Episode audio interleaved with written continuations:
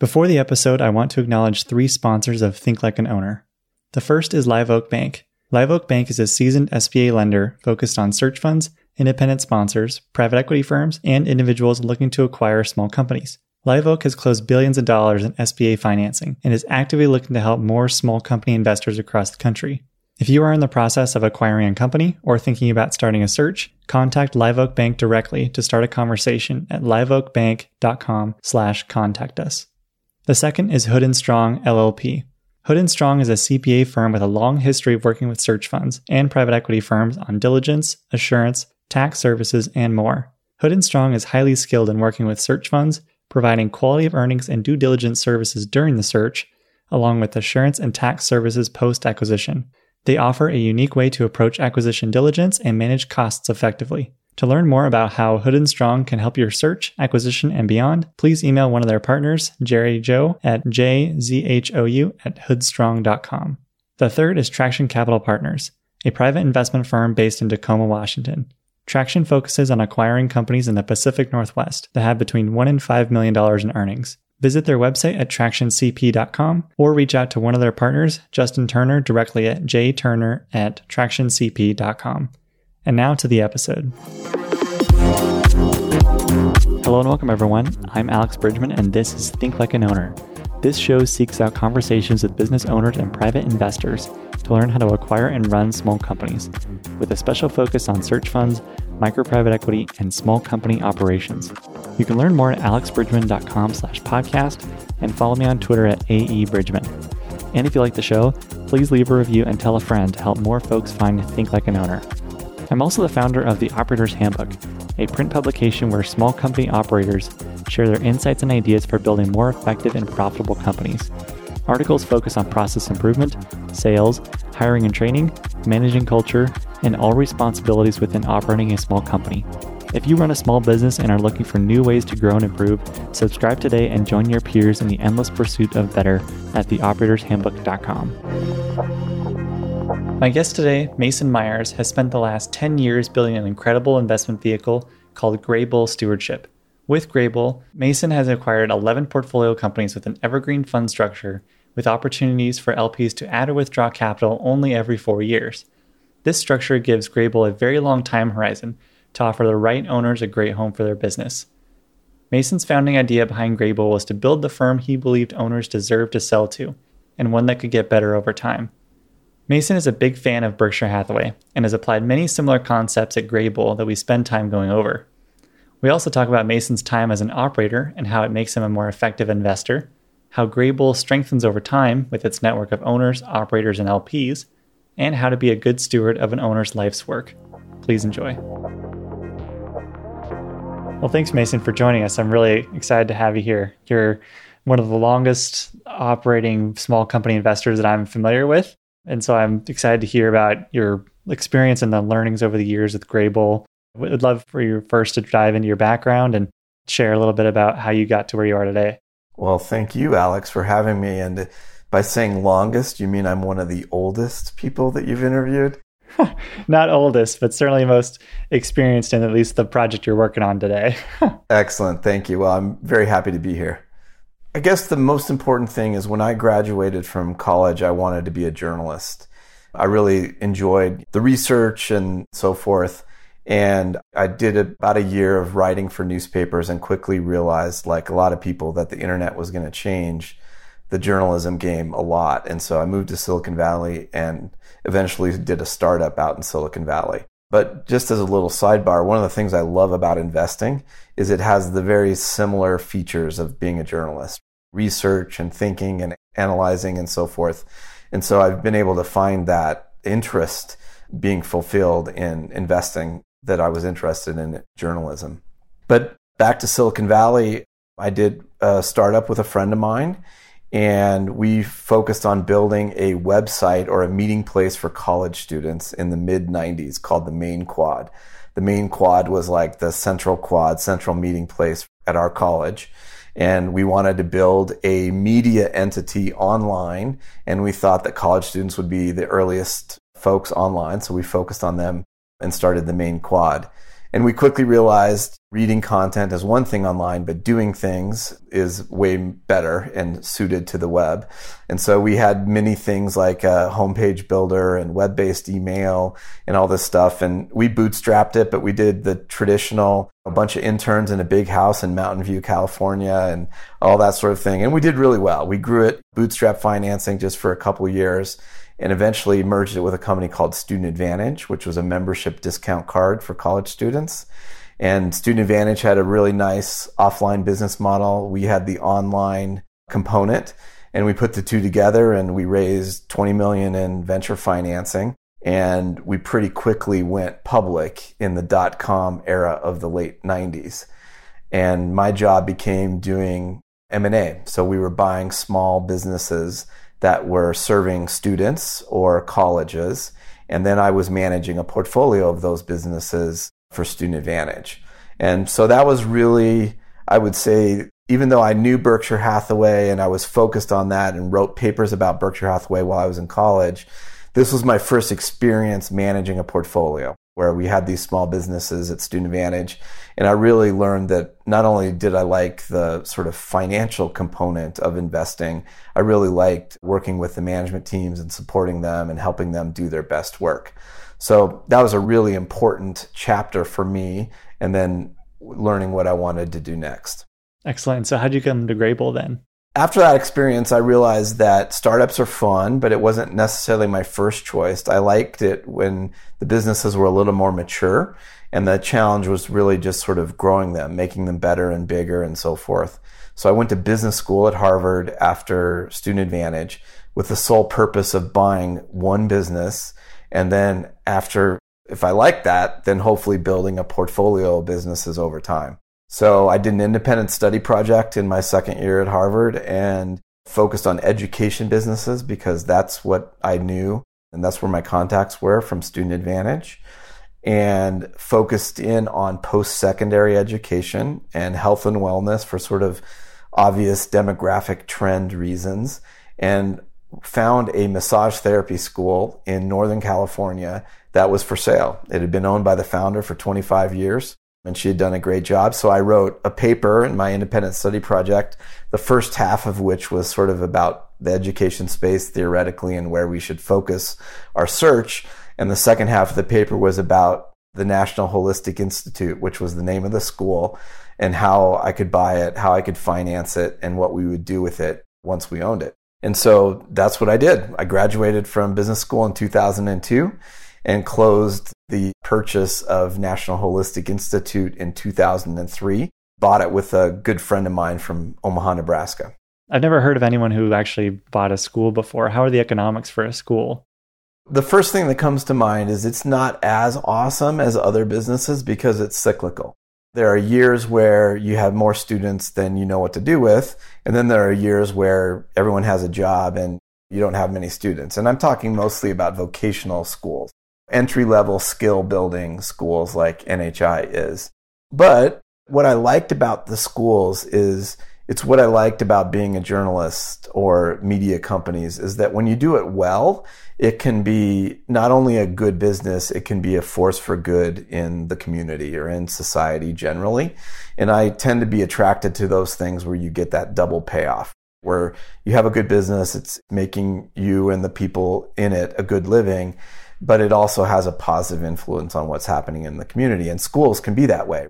There's a lot of people out there who aren't served by the traditional schooling system or may not be best served by a four year college degree. And this really does provide a really nice way for them to become productive, healthy citizens in the community. And so NHI is a good business though. I mean, it's been basically profitable every year and it's growing and it's been growing for I don't know, however many years, going on probably 40 decades at this point. So it's a good business, but it's also cyclical. There's good years and bad years.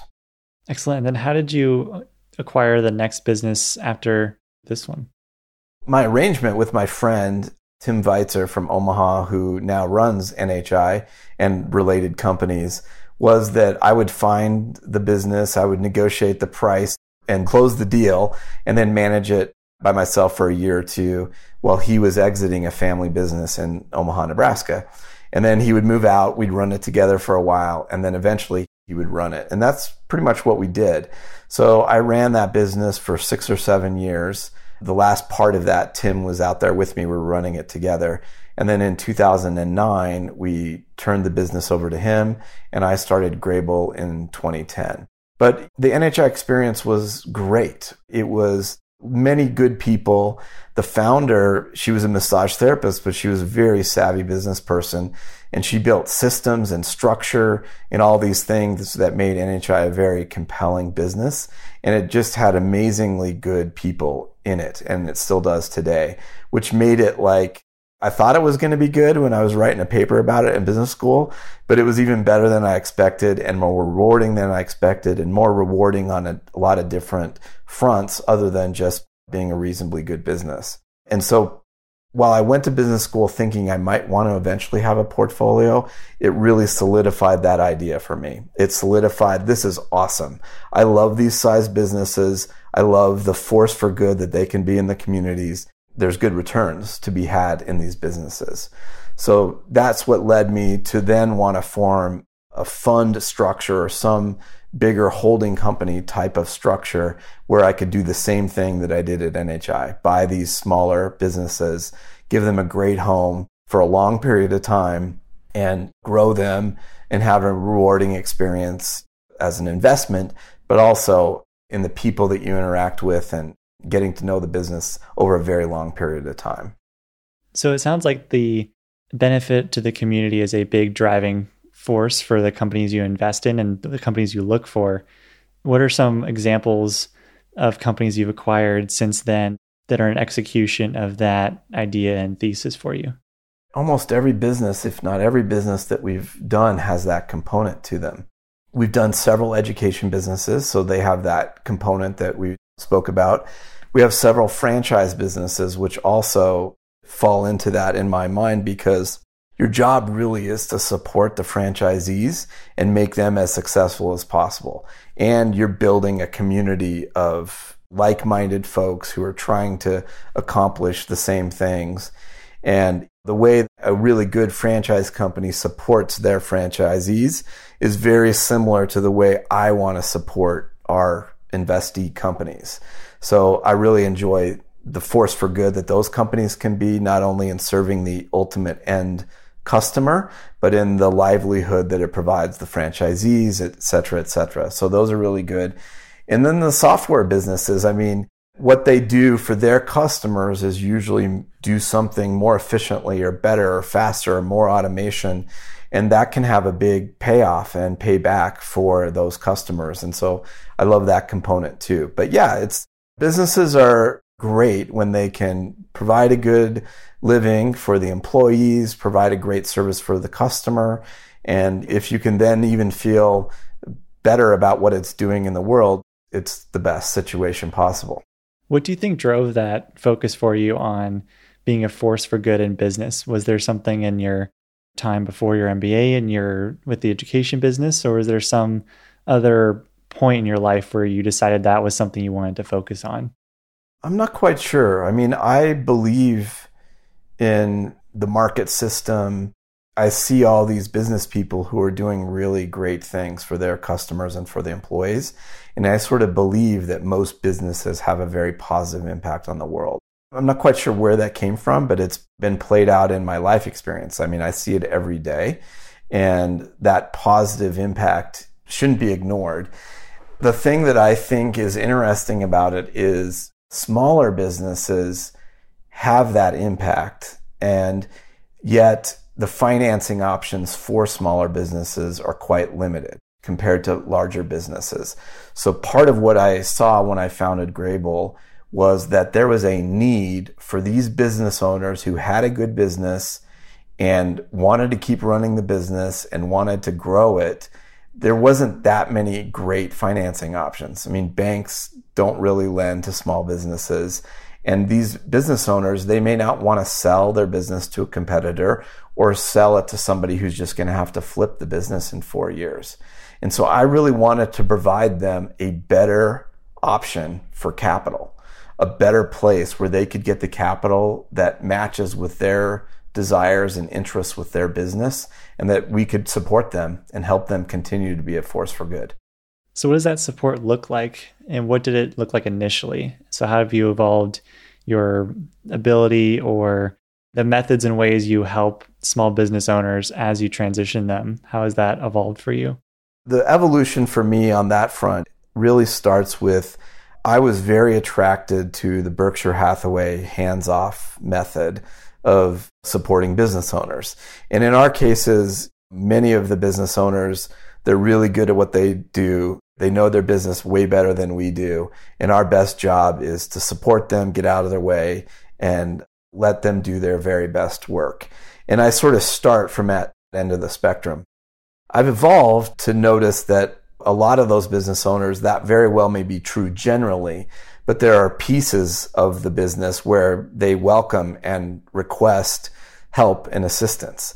And so we've learned how to sort of navigate that and allow them to ask for help and not get in their way too much, but then really bring help when they need it. And we have things that we can help them on from the basics of governance and accounting and doing that properly to key metrics and really analyzing their business and analyzing their growth prospects. And probably the most important thing for these smaller businesses is they usually have a ton of options for how to grow their business. So the problem is not generating growth ideas. The challenge is picking among them. And this is something that we love doing. We're really good at. We've done it over and over and over again. So we can really help them pick the growth initiatives that have the best paybacks, not just financially, but with competitive advantages and so forth. And so we selectively now have really built up a toolkit and an expertise at helping these businesses when they want it in the areas where they want it. Gotcha. And does that help come from a team or have you built a network over time of people you know in different areas of focus who can help your portfolio companies if need be? Sort of all of the above. I mean, our team is pretty small. We have five people, but we have two strong investor types. We have an attorney and we have a CPA. And so we have very core experts on the very core things that you would need. And then we've built what I call a network of experts. So people that are really good at sales and marketing or incentive programs or equity programs or whatever it might be that the business needs and wants. And we have that capability. We also have a really strong group of LPs. So our limited partners tend to be business people themselves. Maybe they're still running their business. Maybe they've exited their business but they tend to, when you look at the group of them, there's almost every industry that's covered and almost every function that's covered. So if there's a unique challenge or issue or opportunity that a portfolio company is facing, our team, our network of experts, our LPs can bring to bear a lot of wisdom and experience to help these companies. And since Greybull is hands off and has managers and CEOs at each portfolio company, how do you build the pipeline to make sure those talented people are still coming into Greybull? And do these LPs and this panel of experts, do they help with that process? Definitely. I mean, the thing that we've found is in the space where we invest, which is companies that have less than 5 million in EBITDA, there's a ton of companies out there that are really great companies run by really talented people who want some capital for a growth initiatives to take some chips off the table or whatever it may be. And there's not that many options for them. So we're psyched to be an answer for some of them in providing capital in their circumstance. And so finding these businesses has not been a challenge because there's so many of them out there. And I find that more and more people are founding all sorts of businesses. It's not just the Silicon Valley Googles that you would hear about. People are founding all these very great businesses out there. And so we have a steady pipeline of opportunities. We have plenty of capital, so we can handle a really nice pipeline. And it's exciting. Like it's a really fun part of the job, getting to know these businesses and these founders and management teams who are running these businesses. It's like the favorite part of my job, second to supporting our existing companies. And so when you have a new portfolio company, how often do you have to replace the person who is operating the business? Is it mostly the owner operator at the time, or are you buying companies who have found operators who aren't the owner? It's a mix. I would say most of the time we like management teams to be in place. But there are circumstances where that's not going to be the case. The person wants to retire. So we've done, I can think of two scenarios of our 15 investments where we knew the person was going to retire and we had to replace them. And that was fine. We've been able to find folks. And then we also had one where a gentleman was later in life and he was ill and unfortunately passed away. So we had to find a replacement for him too. But that was part of his motivation for working with Greybull is that he knew his business would be in good hands even when he wasn't around. So most of the time we work with the existing management teams, but if it's a situation that requires us finding someone new, we're happy to do that as well. So is that then a filtering mechanism for you when you look for a new prospective portfolio company is they have to have at least generally speaking a management team already in place. You don't want to have to solve that for them. It's a preference, but it's not a absolute. So I just find it's a more pleasant experience when you know that the management team believes in the future of their business, as opposed to someone who may see a problem two curves down the road and they just want to unload the business now. I find that that's a much more difficult scenario to understand when your incentives aren't aligned. So I like the situations where the management team has equity, they want to keep a lot of equity and they believe in the future of the business. That's my preference. At the same time, there's other unique circumstances where you can get comfortable that it's a good business and they don't know something that you don't know. And it does make sense to find a new leader. You mentioned it just a moment ago, but the current management teams own equity stakes in the portfolio company. Is that part of your incentive package for them, or how do you incentivize these managers? Absolutely. In every case, the management team or the primary CEO or founder has a significant amount of equity. And absolutely, if they're not the founder, if they're not coming to us as part of the business arrangement and we're putting someone new in, that's something we absolutely do is because we want them to think like an owner. And we love it when everybody thinks like an owner. That's what we're trying to set up. Nice. I like it. I also realized we never talked about the structure of your fund. So, how have you made it evergreen fund owning these businesses in a more permanent way? I mean, we'll get to the how it's done here in a second, but the why we did it that way, I think, is really important. And I mean, there's a couple reasons. Number one is I grew up in Wyoming and Omaha, Nebraska, so I knew of Berkshire Hathaway from a very early age. And I was always attracted to the idea of a place that could be a home for great businesses and that it wasn't just a place where you were trading the businesses or flipping the businesses. And I just saw the benefits that accrued to Berkshire. They tended to attract certain types of businesses where the owner really cared about where they go. And those, my opinion, tend to be the very best businesses because someone really has put their heart and soul into it and they care more about than just the highest purchase price. They really care about the home. And I was always attracted to that. And it was logical to me too that some businesses may not want to sell to a Wall Street private equity situation or to a competitor or a, what they call strategic, but usually it's a competitor in some way. It was obvious to me that this third option should be available to many businesses. And so I wanted to create that home. Number two is I thought about it because I was an entrepreneur to start. I thought about what would an entrepreneur, what would a founder want in a financing partner? And what you don't want is a bunch of constraints and mandates and things you have to do that reduce your ability to make and grow a great business. And so one of the most fundamental things is an arbitrary time frame to sell your business. It just makes no sense. It's like business rule number 1, don't be forced to sell your business at a bad time.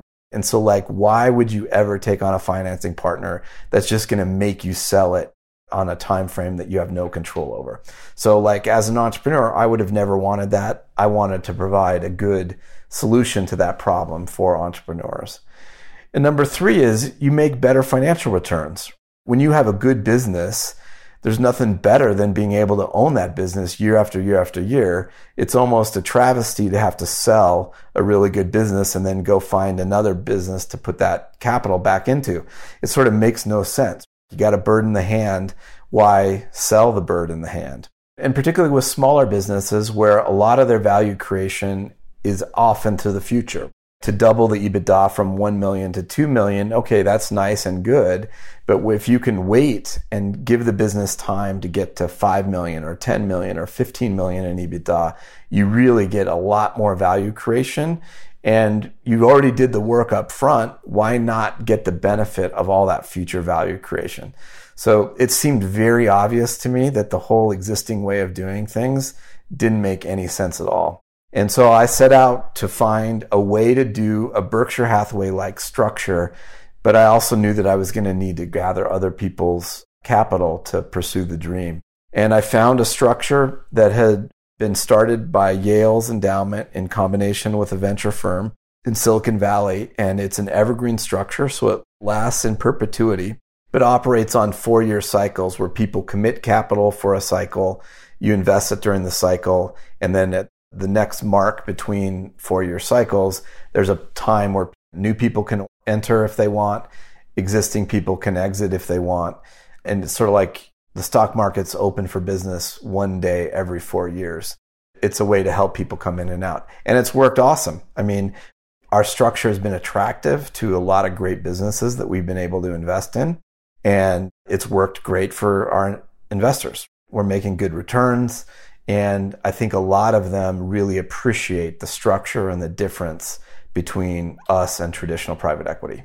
What would you say over this time with this structure has gotten easier and then what's gotten more challenging? Has the structure continued to be helpful as the model has scaled, or have there been adjustments you've had to make along the way?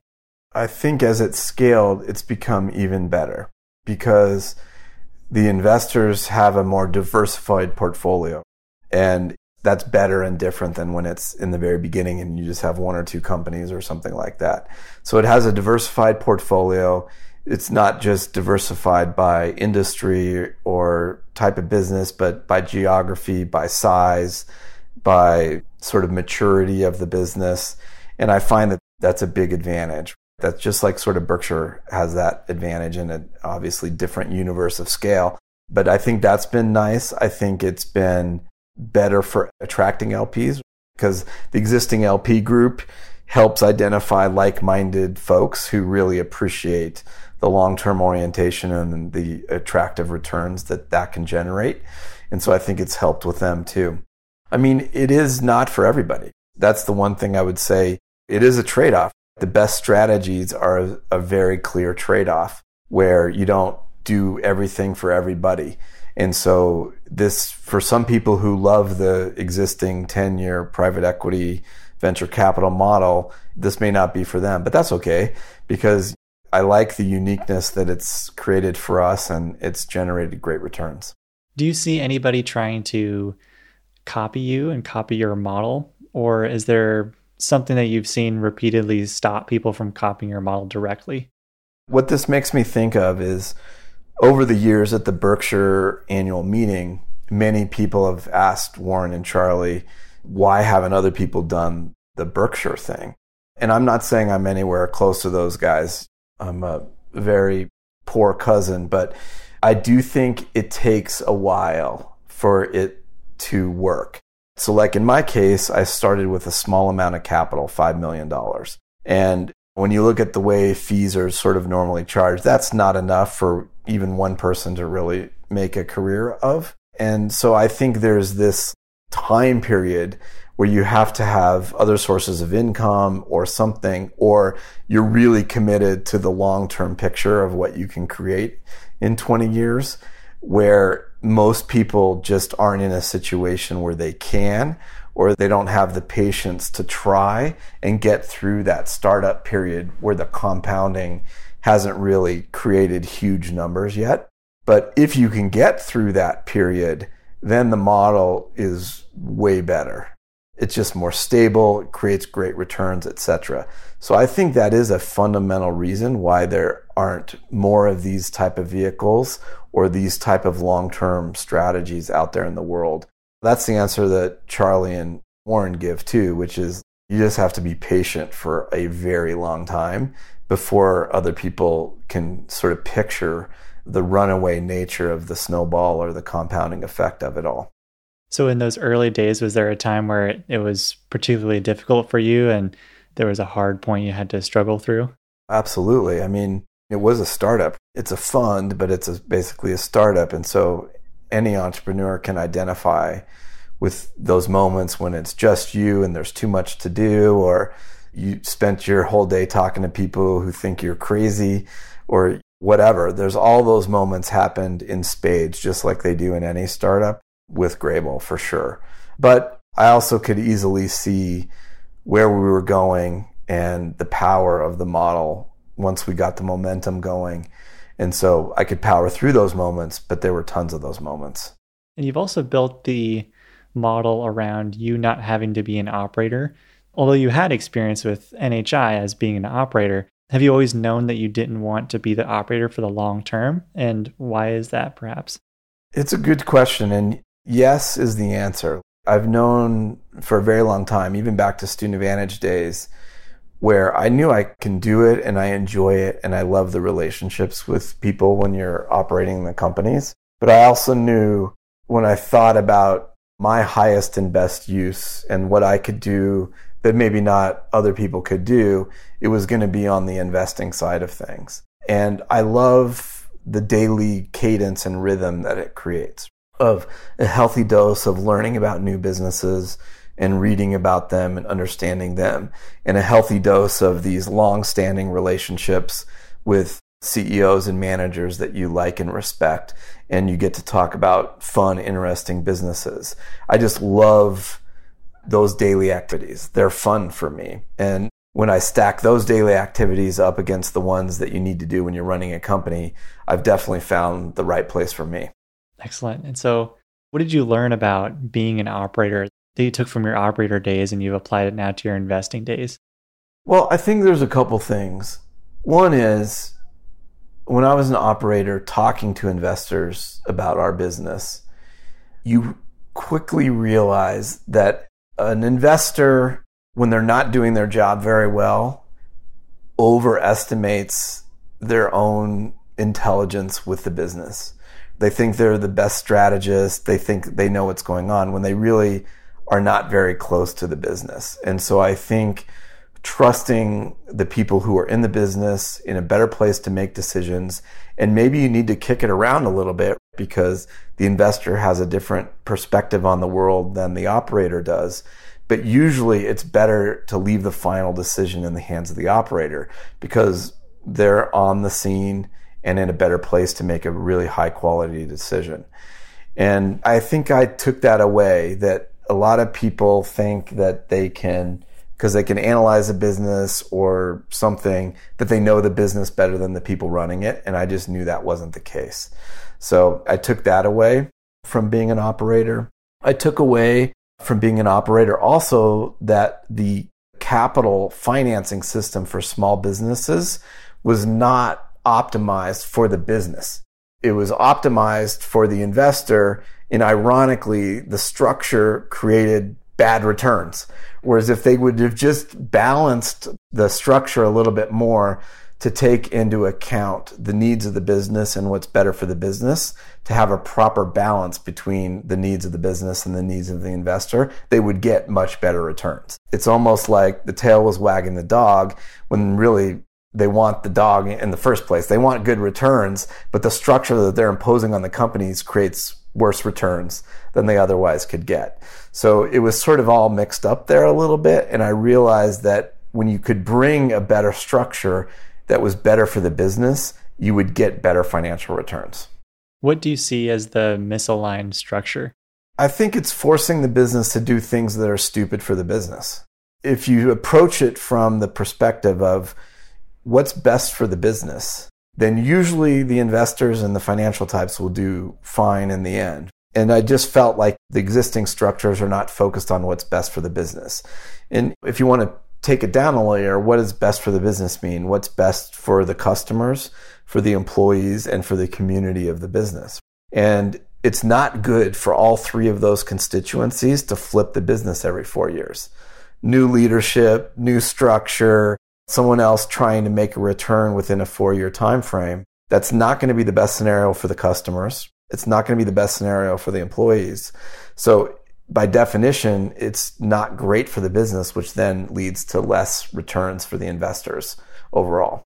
So you also mentioned that you having operating experience makes you appreciate investors who are closer to the business. So how as an investor today, how do you make sure you're close to your portfolio companies? Is there a monthly report that every CEO sends to you? Are you on the phone really frequently with each of your CEOs? How do you make sure you're staying in contact and up to date? What we try and do is create automatic or no work information sharing from the portfolio companies to us. There's nothing more that I love other than seeing what's happening in a business, seeing yesterday's sales numbers, seeing whatever is going on. But I also know that I can't be calling the CEOs up every 10 minutes and say, hey, what's up?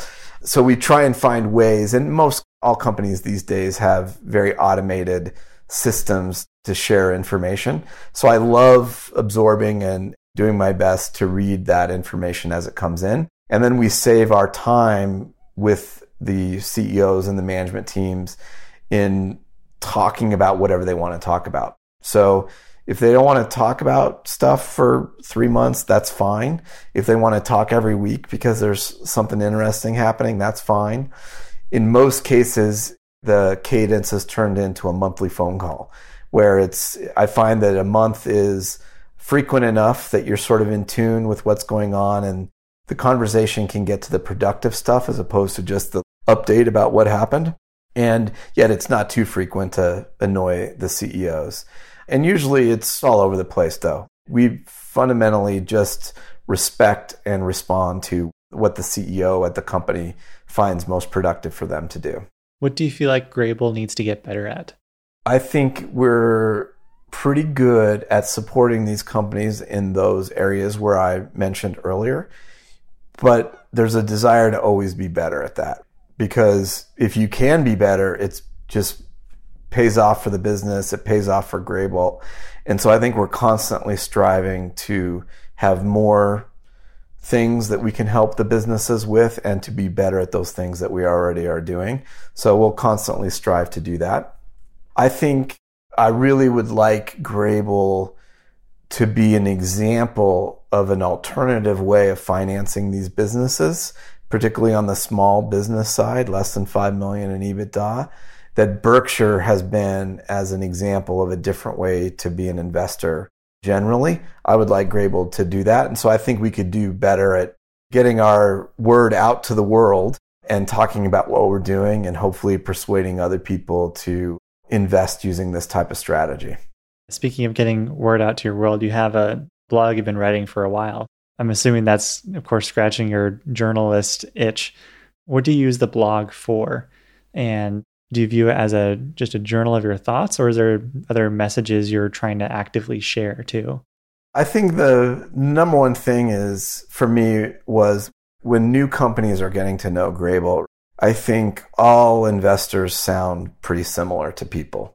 These are smart folks. They know what to say to the companies and they're good at their job. They come across in a very positive way and so I was looking for a way for people to help understand or get underneath the marketing messages from investors and really understand the way we think and the way we operate and how we're different. Because I find that the more people know, the better decision they can make. Either, hey, Greybull's not for me because XYZ, or it is exactly what we need for ABC reasons. My goal was to make their decision easier and for me to share more about what we're trying to do so that people can self select one way or the other, either strive to make an arrangement with us or realize that they're better off somewhere else. My first closing question is What class in college would you teach if you could teach about anything you wanted? I think the first thing I would want to teach is business valuation. Warren Buffett says there should only be one class in business school, which is how do you value a business?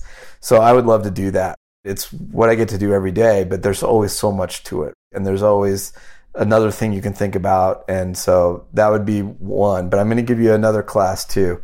I also think a class in some history, but I would say in a very broad scope of history. I find that a lot of lessons get learned over and over again by humans. And I think it's very helpful to have known a very big swath of history and what's happened over time and to be able to put our little things that are happening today in the proper context. Is there a particular event or part of history that you think most about? I would say not really. Like, I like every type of history, but I do think the history since humans have been forming companies is interesting. From Roman times to whatever, Dutch East India or West India Company to modern days, I find that how humans self organize into these things has been interesting to me. But I really like every type of history. Do you read Investor Amnesia out of curiosity? I do not. I don't know it. There's this guy, Jamie Catherwood, who writes it. He writes all about finance history and companies. And I feel like you'd really enjoy it if you like history and companies and that sort of thing. All right. I'll check it out. Thank you. Absolutely. What's a belief you used to hold strongly that you've since changed your mind on?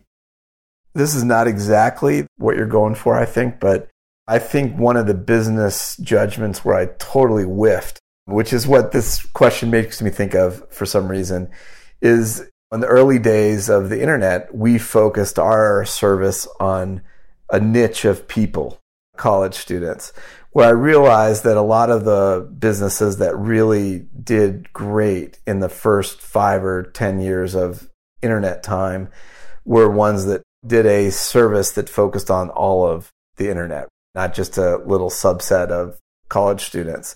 So Yahoo for a broad directory or Amazon or things like that.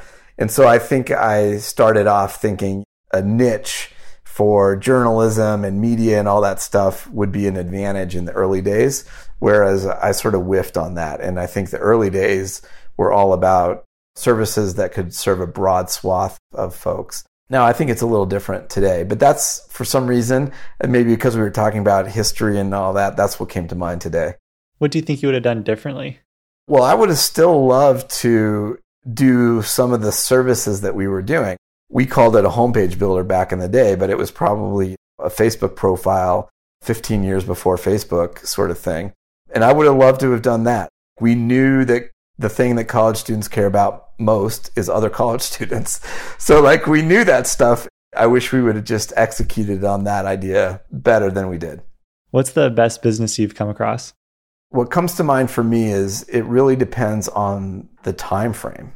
Some businesses can be a great business at a certain moment in time and then not so good. But what comes across for me is I think a newspaper business in the second half of the 20th century was a great business, like Washington Post, because it's a good business. It has a network effect happening, so it has a really good competitive advantage. And hopefully, when it's done well, you're having some positive impact on the community and society and humanity in, in general. So I think of those businesses in the late 20th century. I would say Facebook is a pretty amazing business right now. It's got some criticism that's probably warranted today on the effect of social media and politics and all that sort of thing. But when you look at the competitive advantage of that type of business, the cost, I mean, very low cost generally to operate that because all the content comes from users. Like that type of business or LinkedIn, I think is a really amazing business at this point in time. So those are the ones that come to mind for me today. Do you see any of those types of companies at the smaller end of the market? Yes. I mean, I think there's ones that have elements of those really amazing businesses, and they're probably not fully formed. You can see the competitive advantages are there to some degree, and they're yet to be built to some degree. But yes, I mean, there are businesses in our portfolio that have shades of that, even if they're very young or very small compared to those big businesses today. But yes, and you never know how the future plays out. They might find the unique implementation that really takes them to the moon, or they might just be pretty dang good businesses. Is there one that you've come across recently that checked a lot of those boxes for you? Yes. I would say almost every business that we invest in may not check the 20 boxes that make it a perfect business, but every single one has elements of being a really great business. Most of those come down to some strong sense of competitive advantage today or competitive advantage that can be built over time, really good economics, so high gross margins. They don't need a lot of capital to scale and grow. Almost all of our businesses have those really compelling characteristics. It doesn't mean all of them totally fulfill their potential, but we all go into it with every single one of them thinking they have really good potential. Thank you very much for sharing your time with us. I've been looking forward to this for a while, so I'm glad we finally got to record an episode. So thank you, Mason, for your time. This was awesome. You bet. I love it. And thank you for doing this podcast. It's a really nice offering to the community, and thank you for having me. Thank you for listening. I hope you enjoyed today's episode. If you enjoyed the show, please consider leaving us a review and telling a friend to help more folks find Think Like an Owner. I also want to thank our show's sponsors, Live Oak Bank, Hood and Strong, and Oberly for their support. For full episode transcripts and more information, please visit our website at alexbridgman.com slash podcast. And if you want to learn more about the Operator's Handbook, please visit us at theoperatorshandbook.com and join your peers in the endless pursuit of better.